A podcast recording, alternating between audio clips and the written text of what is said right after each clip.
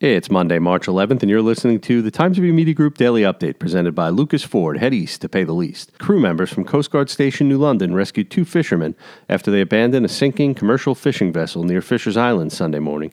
The Coast Guard received a radio call from the crew of the 55-foot boat saying it was taking on water in one of its fish holds at 7:30 a.m. Sunday. The two men, whose boat was based out of Hampton Bays, donned survival suits as their vessel continued to head toward Fisher's Island amid 8 to 10 foot seas, the Coast Guard said.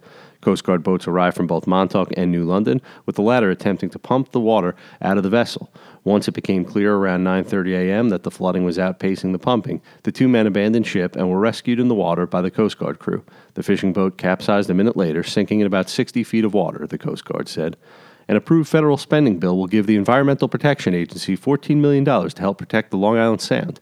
The money will go to the EPA's Long Island Sound Study, a group of federal and state agencies, user groups, organizations, and individuals who work to advance efforts to restore the sound, officials said. The study was founded in 1985. The bill, announced by United States Senators Charles Schumer and Kirsten Gillibrand Thursday, is the highest level of funding the LI Sound program has received in 26 years. The $14 million is an increase of $2 million in funding compared to last year. Michael Maroni, the chef of a popular Italian eatery in Northport, who was planning to open a second location in Southold, died unexpectedly Friday, according to Suffolk County Police. He was 57. Mr. Maroni, who has a house in Southold, suffered an apparent medical event while swimming in an indoor pool at his Northport home, police said. Northport Village Police responded to the home at approximately 10 p.m. Thursday, and he was transported to Huntington Hospital, where he was pronounced dead. Mr. Maroni and his wife Maria were planning to open a new location at the former Jenny's Main Street Grill this spring. Jenny's had moved earlier this year to the former 631 space in Southold.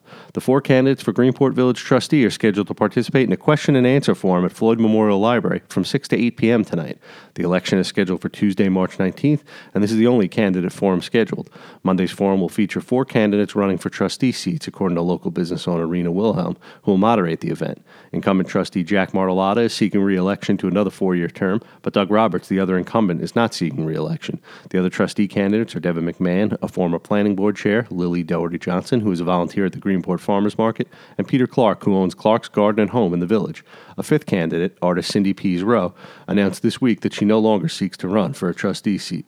In sports, the Greenport boys basketball team claimed its fifth regional championship Saturday with a 91 77 win over Tuckahoe at Center Ridge High School. Greenport's big three of junior Aki Anderson and brothers Jackson and Jude Swan accounted for 72 of the Porter's points. The victory punches Greenport's ticket to the state Class C semifinals at Floyd L. Maines Veterans Memorial Arena in Binghamton, where they lost last year to Lake George. This time, Greenport will play Cooperstown at 10:45 a.m. Saturday, March 16th, for a chance to play in the state championship game the following day. Mostly cloudy skies will gradually give way to sunshine today with a high near 48 degrees. Expect wind gusts of up to 26 miles per hour, according to the National Weather Service. The expected low tonight is 32 degrees. Sunny skies with highs in the 40s are also expected for Tuesday and Wednesday. I'm Grant Parpan, and that's our update for Monday. Check back for more news throughout the day. Once again, today's report was brought to you by Lucas Ford. Head east to pay the least.